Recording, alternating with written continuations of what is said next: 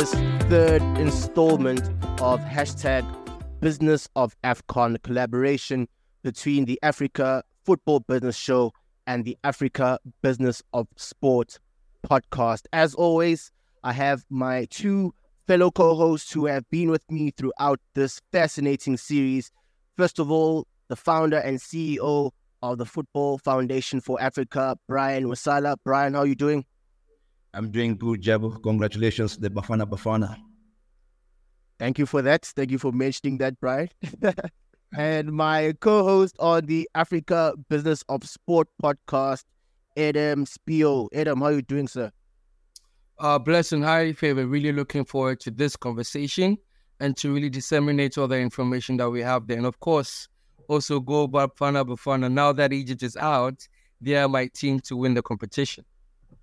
Lovely. No, great to hear. So, as you just alluded to a bit there, Edem, today we're going to delve into a fascinating topic. And this is the intriguing intersection of international relations and football diplomacy, focusing specifically on the captivating stories that have emerged from the Africa Cup of Nations. So, as the tournament kicked off on the 13th of January, our attention was drawn to the fascinating phenomenon of stadium diplomacy employed by nation states such as China. The Alassane Ouattara Stadium in Abidjan, for example, serves as a prime example of China's strategic influence in Africa, where state owned ent- entities like the Beijing Institute of Architectural Design and the Beijing Construction Engineering Group play a crucial role. However, China isn't the only player in this game. Enter Saudi Arabia with its ambitious plan to position itself as an Afro Eurasian hub of international football, from bidding for the 2034 World Cup to becoming the main sponsor of the African Football League. Saudi Arabia definitely has made significant strides. So, on this episode today, we and a special guest that we are going to announce and introduce to you very soon, we're going to explore the motivations and the consequences behind these football diplomacy endeavors questioning the implication for African nations and the global power dynamics at play. So let us unravel this complex web of economic, political, and strategic interests in football arenas within Africa.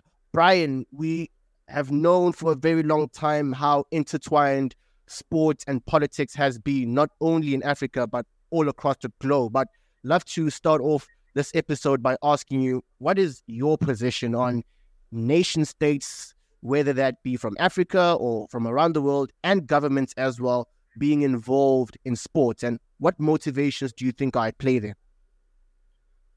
Uh, Jabu, I have to say, um, I think I'll quote uh, one uh, friend, Goran Eriksson. He once said that there's more politics in football than in politics itself. So uh, I think uh, polit- uh, football just lends itself to, to politics. And I don't think this is a, an issue. I think sometimes we tend to um, this issue uh, looking at it from a negative uh, perspective. But if you look at the real definition of, uh, of, of, politics, what is politics? Politics is how people uh, negotiate uh, for, for resources. And sports is one area that needs resources to be invested in. So how do how do uh, people in the sports sector, in the football sector, uh, use politics to negotiate for, for resources. In this case, Africa finds itself in a position where people are really interested in the game, but beyond just the game, people are interested in Africa's natural uh, resources. So, how does the continent position itself so that it benefits from the geopolitical playground uh, in this case? Because at the end of the day, there is no way we are able going to separate sports, football from politics. What I see is a few spheres of life, sports, politics, religion that come together from time to time to interact. So, how do we harness that for our progress? Hopefully, to hear more about this uh, in the show. Thank you, Jabu. Adam, you were on CNN a couple of months ago and you spoke about the economic impact of AFCON being hosted in a certain host nation. And one of the main points that you put out there was around stadium development. Now, from my perspective, uh, watching that, I thought that you meant stadium development in the sense that local individuals from Ivory Coast would be the one going and building those stadiums. So when you now hear of uh, you know news and reports which are absolutely true about, for example, the Chinese state, Chinese state-owned companies coming in build some of these stadiums, not only for Ivory Coast AFCON, but reaching all the way back to the Gabon and Equatorial Guinea AFCON in 2012, as well as the 2015 AFCON, which was also in Gabon, where the Chinese state has a huge role in building the stadiums. What is your position on that, and what implication that that have on the economic impact ultimately if we're not having the employment go to people on the ground, but rather from outside companies? It's always important to look at it from two lenses. The first lens, which majority of people tend to focus on, is the lens where they would say that, um, you know, would rather give big contracts for development to externals because of the mentality towards how they'll get their job done and the mentality towards how it can even develop more um, bilateral agreements for other initiatives beyond even the, the immediate project. But the truth of the reality is that more often than not, we see that the end products of these infrastructure, whether it's um, stadia, it's training sites, it's um, conference sites and whatnot, the end product is of a high quality. They do a really good job. And you'd want to spend your money on people and entities that when you come to them and say, I need A, B, C, and D done, they will get it done and get it done with the highest quality. So, what is important for here in Africa is that brands on the continent that are into the same industry, whether for you it is in construction or it is in procurement, you should be able to take the lessons learned by these external brands, somewhat copy what they have, and add your own unique factor to make you very, let's say, competitive in the market. So, off the top of my head, let's say with the six stadia that have been built or made ready for this AFCON, one of them, um, a local contractor, maybe contributed to 15% of the development of that stadium.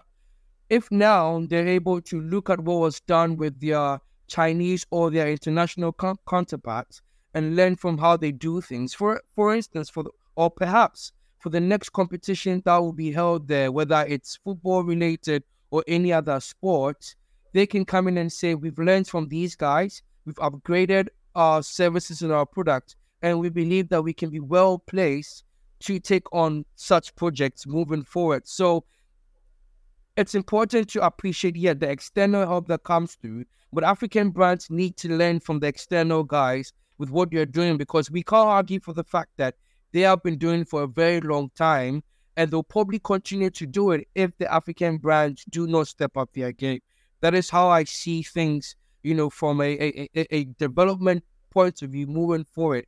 We can't say we're going to stop partnership with these external brands. We need them because there are times where they also benefit from us. But African brands, like I'll say again, need to make sure you learn from your international comp- counterparts and make yourself much more lucrative moving forward for subsequent projects to come let us move on to the second segment of our conversation. And we are going to introduce a leading academic when it comes to the geopolitical economy of sports, everything that has to do with politics, international relations, and the sports that we love so much. It's an honor and privilege to have on the business of AFCON Professor of Sports and Geopolitical Economy at SKEMA Business School in Paris, Professor Simon Chadwick. Prof, welcome on to the hashtag Business of AFCON. Great to have you here. Again, again, this is not my first time, so thanks for inviting me back. I must have done an okay job first time.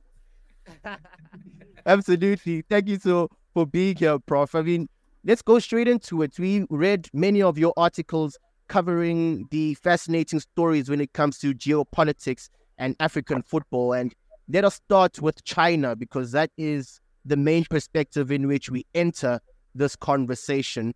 Could you elaborate on this concept of stadium diplomacy and how it fits into China's broader Belt and Road Initiative, particularly in context of the AFCONs that took place in Gabon and the one currently taking place in Ivory Coast? Before I answer that, I, I think it's really important to, to, to stress that somehow you know, we're saying this is China or Saudi Arabia. What we know historically and let's talk about the British Empire straight away, is, is the way which the British Empire used sport for a variety of different purposes across various territories. Um, what we're seeing is, if not the same thing, then certainly something that is very similar to. So this this is not not just all about China. It's it's about other other countries as well. But I guess fundamentally, China is uh, China is an interesting country. What we know is over the last thirty years, it has reached um, stunning levels of economic growth, sometimes double digit economic growth. This is really important domestically because essentially what it does is, is it brings stability. Because if people are living well, if they're prospering, then you're less likely to question the government. And obviously, China has an autocratic government, it's un- unelected. But of course, to sustain that kind of economic performance, you need resources. And most notably, you need raw materials we know that manufacturing in China is is um, is is strong and diverse. They're making all kinds of things from phone batteries to you know to steel to you know computer screens, all kinds of things. And and where do we find the resources that they need? Well, those resources are are in Africa. Um, I guess at this point we need to say it's not just all about football and stadiums either, because I'm sure a lot of people who are watching this now will know about the Belt and Road Initiative, and they will realise that that uh, China has been very active now in, in in in Africa for a decade or more, engaged in bilateral trade, and so essentially what China is doing, and if we come back specifically to stadiums, is you know we'll build you a stadium in return for um, my my my first degree was economics, and year one, day one, lecture one, we were told there's no such thing as a free lunch. And uh, and I think you know in this particular case, it, it's it's not a case of trying to say, well, we'll, we'll buy your raw materials, because what they what they're trying to do is to use stadiums and stadium diplomacy as a means through which to access those resources, but also to access those resources on an ongoing basis but also as a as a result of that agreement, because essentially that's creating an interdependence. And what we know is when there are interdependencies involved, there there is power involved. And what I think China is trying to do, and, and this is not meant to be a criticism of, of China specifically or anyone, but China is trying to accumulate power in Africa and to, to influence the decisions that are made across the continent. I'll shoot straight up. So, how, how does how does Africa and African countries make sure that uh, uh, they, they get a good deal from these uh, outpouring of, uh, of Chinese diplomacy and by extension other countries that are interested in the continent? That's a really interesting question, Brian. And I and I think just to, to link it to the previous question is there are essentially two ways this happens. So the first way is is the gifting of venues. So in other words, you know, here it is. We'll build it for you. We'll, we'll design it for you, but we'll build it for you. It's yours. Um, but inevitably, that is very often linked to trade relationships, bilateral trade relationships, and I've listened to you talking about Gabon. Gabon was a great example because at the time that that um, it was announced that China would build uh, stadiums for Gabon, um, the late President Bongo was was actually in Beijing signing a major trade deal. So uh, Gabon became an elevated um, trade partner of China. So you know there, there is that kind of bilateralism involving trade in the gifting of stadiums.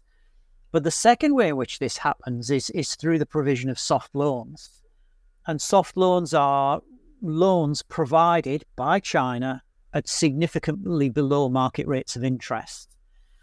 And this is particularly interesting because this is a strategy that is used by China across the world. And, and certainly in, for example, Sri Lanka, we've seen instances of um, countries and governments that have borrowed money from China and then have defaulted on their, their repayments back to China. And, and as a consequence of that, China has taken possession of the asset, even though it's in Sri Lanka. And I think this is something that Africa has to be mindful of. But looking at this positively, what what what Africa gets and African countries get from China is obviously stadium infrastructure that can be utilized across a period of years, but also stability in trade relationships that uh, that perhaps they're not that African nations don't get from elsewhere. The downside is, of course, is you know China may seek to exert its power. we've talked already. Um, you know, certainly in constructing stadiums, it seems to be that the high quality employment that is created by stadium constructions uh, attracts Chinese employees. The much lower, lower quality, unskilled uh, work, very often labourers. Yes, that is that is um, local workers who would do that, but of course the the significance of the uh, the, the legacy is is much less pronounced. So I guess the conclusion to make is obviously there's a choice for African nations to make. It's a mixed picture. Picture. There are good things. There are good reasons to work with China, but equally there are problems and issues as well. Prof, my question to you is: in noticing, like you just said perfectly, that African nations would have to make a decision at one point in time, I'm asking: Is there a ceiling where Africa can get so much development from China where we can reach a point and we say that, you know what, for everything that we potentially need, you've already provided for us. And we have now developed our capability to handle those things you built for us. So we don't necessarily need you anymore. I ask this particularly with sports because we see that some of the very best world events barely happen in Africa. If it's not the AFCON, you would not have the Olympics coming here, you would not have the World Cup coming here regularly, you would not have the Women's World Cup coming here regularly, and other top events as such. I mean, there's still no top Grand Slam coming from Africa, although we do have places that you can, you know, build a, a, a high a high quality tennis facility. So is there a ceiling where we can get and say, you know what, we're done and we're going to move forward with the developments for ourselves? So, yeah, it's like, let's say on a scale of 1 to 10, if at first China was a 9.5 with regards to relevance, it reduces to maybe a 4.5 to regards to relevance now. I think you're probably talking to the wrong European um, because uh, for me, I think Africa, in this moment, Africa is in an amazing place. And you know, I get I get a growing sense of you know, there could be genuine change across the continent over the next decade, and so this requires African nations to to take control much more of their own destinies and, and to be efficient and effective and, and to make good decisions and demonstrate good leadership. So you know you, there are some challenges for you, but you know your time is now. We know that economic growth rates across the continent are um, much more robust than we see, for example, in Europe and North America. And and and so there is some potential there for I think industry in general, but particularly the sport industry and, and, and the football industry in particular to to develop and grow. Um, but at the same time, and it's interesting. Again, I listened to your talk. Globalization and international trade. You know, we're all part of this. You know, this is not unique to Africa. We're all part of this. But I think you know, I, I'm I'm really interested to see Africa begin to shape its relationships with the rest of the world rather than simply being recipients of the, you know, if you like, of the altruism of others. Um, and this this brings me to China because I speak to people from across Africa on a regular basis, and and, and opinion seems to be divided. And and one one school of thought is, well, you know, the Chinese are doing a lot more for us than you ever did. Um, you know, they, they're doing a lot more for us than than than um, than Europe and North America do, are doing right now. So why shouldn't we work with them? And certainly, if you you listen to what the Chinese government and government departments will will say, they will say, "Well, yeah, we're doing this as, as a bilateral partnership. We're not seeking to exploit. We're not seeking to exert power. It's it's an example of bilateralism." But the second, the, the other school, the other extreme, the other school of, of thought, of course, is that somehow this is an this is a form of neo-colonialism, and that effectively what what African nations are doing is is they're essentially selling themselves into a an is, uh, an asymmetric relationship with China, where China's got lots of power and the the African nations got relatively little power, and, and therefore China gets what it wants without Africa getting what what it wants. So as I say, I, I think yeah, I, I, come back to choices, and I know there are constraints, and I know there are issues, I know there are challenges, obstacles to to, to address, but I do think that that Africa is in a really interesting position right now, and it, and it does need to con- take control of its own destiny. Prof, Saudi Arabia seems to be emerging as a strategic rival to China in the realm of football diplomacy in Africa. So, our question here is how does Saudi Arabia's approach differ from China's? And what potential economic and geopolitical implications might arise from Saudi's increasing involvement in African football and sports in general? So again, if I if I tie it to the last question and go back in, in into the the the, um, the webinar initially, uh, what do they want from you? They they do want oil and they want gas, but they also want lithium and they want cobalt, they want manganese. Um, I'm I'm I'm in Europe right now. I'm, I'm in Britain right now. We don't have it. You you've got it. We don't.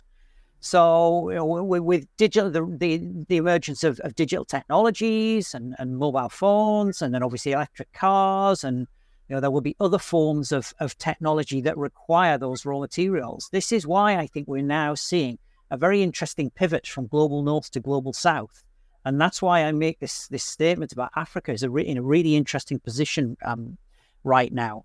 Now, this is not just a, a, China story, it's a Saudi Arabia story as well. So, you know, let me give you an example. So, Saudi Arabia wants to become the world's leading processor of lithium. And right now in Zimbabwe, for any listeners who are from Zimbabwe, Zimbabwe is being called Lithium Valley because Zimbabwe has lots of lithium. And we're already beginning to see Saudi Arabian investors investing generally in, in Zimbabwe's lithium industry. Now, again, you know, this is this is this is going to throw the ball up to, to Zimbabwe government. You know, what are you going to do about this? How are you going to manage it? Are you going to make sure the whole country benefits? Are you going to make sure that Saudi Arabia doesn't dominate and it? It's a symmetric power relationship. But what I think is really significant about all of this is is that Saudi Arabia we are seeing, not just in Zimbabwe, but uh, you know, in other countries too. Mauritania is another example, is investing in sport, investing in football, in a similar kind of sport diplomacy. Now, what's really interesting is is um, if you go back to this time last year when the stories first emerged that uh, Saudi Arabia wanted to bid for the 2030 World Cup and the initial the initial play was it would be a, an Afro Eurasian World Cup. So it would be Egypt, Greece, and uh, and Saudi Arabia. And there were even reports that Saudi Arabia had offered to build the infrastructure for for Egypt and Greece to host the tournament. And so we are, you know, we, we are seeing that that Saudi Arabia in its quest to be a an, certainly an Asian power, but I mean maybe an Afro-Eurasian power in the same way of China, as China, is already spilling over into uh, in, in, into football. And I guess the, the, the, the kind of crucial crucial detail on this is just across the Red Sea. You know, Saudi Arabia looks at Africa, and and so you know the Red Sea, what happens in the Red Sea, what's happening in the in, in the Gulf region and the Middle East more generally right now, the investments that Saudi Arabia is making making in football, the relationships that Saudi Arabia wants to have with the African Football League, for example, all of these things are connected. And this is very much about Saudi Arabia making its play and trying to create the same kind of bilateral relations as China has done. How is how is Europe responding to to all these uh, this shift towards uh, the, the, the Middle East now and uh, specifically uh, Saudi Arabia? And since this is all connected, then how does how does this change the relationship that we have traditionally had with Europe when it comes to football and sports in general? Antony Blinken was at the African Cup of Nations. Can you believe it? You know, who would have imagined that, that an American, a senior American politician would go to Ivory Coast to watch a football game? Maybe I should be calling it a soccer game. I don't know. Um, yeah, went to I went to Ivory Coast to watch a football game. This is like unheard of, right? What's really interesting is the the Chinese foreign minister was also in Ivory Coast to watch some football as well. So, you know, I think it it it tells us how important football is, how important Ivory Coast is at this moment, but how important Africa is more generally. Because as we know, we, we live in a, we live in a really complex, really turbulent world. All of those old certain things that we knew back in the 20th century, um, they they're gradually eroding, and we are seeing different countries from around the world ascending in their power, partly because they've got resources. For example, we, we mentioned African nations already. And so I I I think that that what we we are seeing generally across the world is sport being used for for um for soft power purposes, sub sport being used for diplomacy, um, sport being used to nation brand, uh, sport being used to sport wash, if we want to use that term, to to manage. Im- I prefer to talk about managing image and reputation. But if you think about um, you know, if you think about sport, if you think about football, I think about English Premier League in terms of nation branding, Premier League in England. You think about sports administration, immediately Switzerland. And what I think is really interesting in, in Africa is that our opportunities in Africa, you know, for the biggest and best football league, the most commercial football league, the administrative hub of, of, of, of African football, and so on and so forth. So I, uh, I think what, what Africa shouldn't do, it shouldn't be afraid of this. It shouldn't be, it shouldn't run shy of this. The time has come. You've got to step up. And so we really, we, you know, we really need to see some really interesting uh, football brands in Africa. We re- we need to see some really interesting examples of good practice in the governance of, uh, of African football. Fantastic events being staged, maybe in Morocco 2030, for example. So it's over to you guys. You're the next generation of leaders and managers. So there's a lot of uh, a lot of a big onus of responsibility on you. Hopefully, our generation and those who come after us will really just take the the good things of the geopolitical nature of sports and, you know, move it forward to develop things. You mentioned ethics and running things very well from a governance point of view.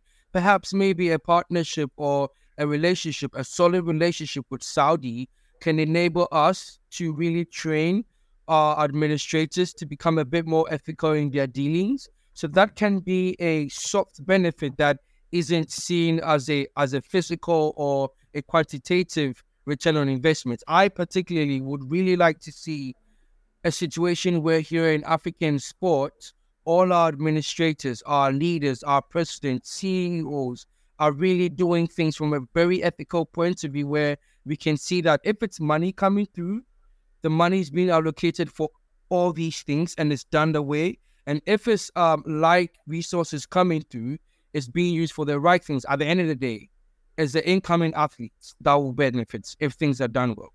So I, I didn't kind of answer the, the last question properly. Um, you know, if you, if you look at Africa's last 100 years, you know, we know how that was. We, we, we know what it involved. We know that Africa didn't develop in the way that, that it probably should have done.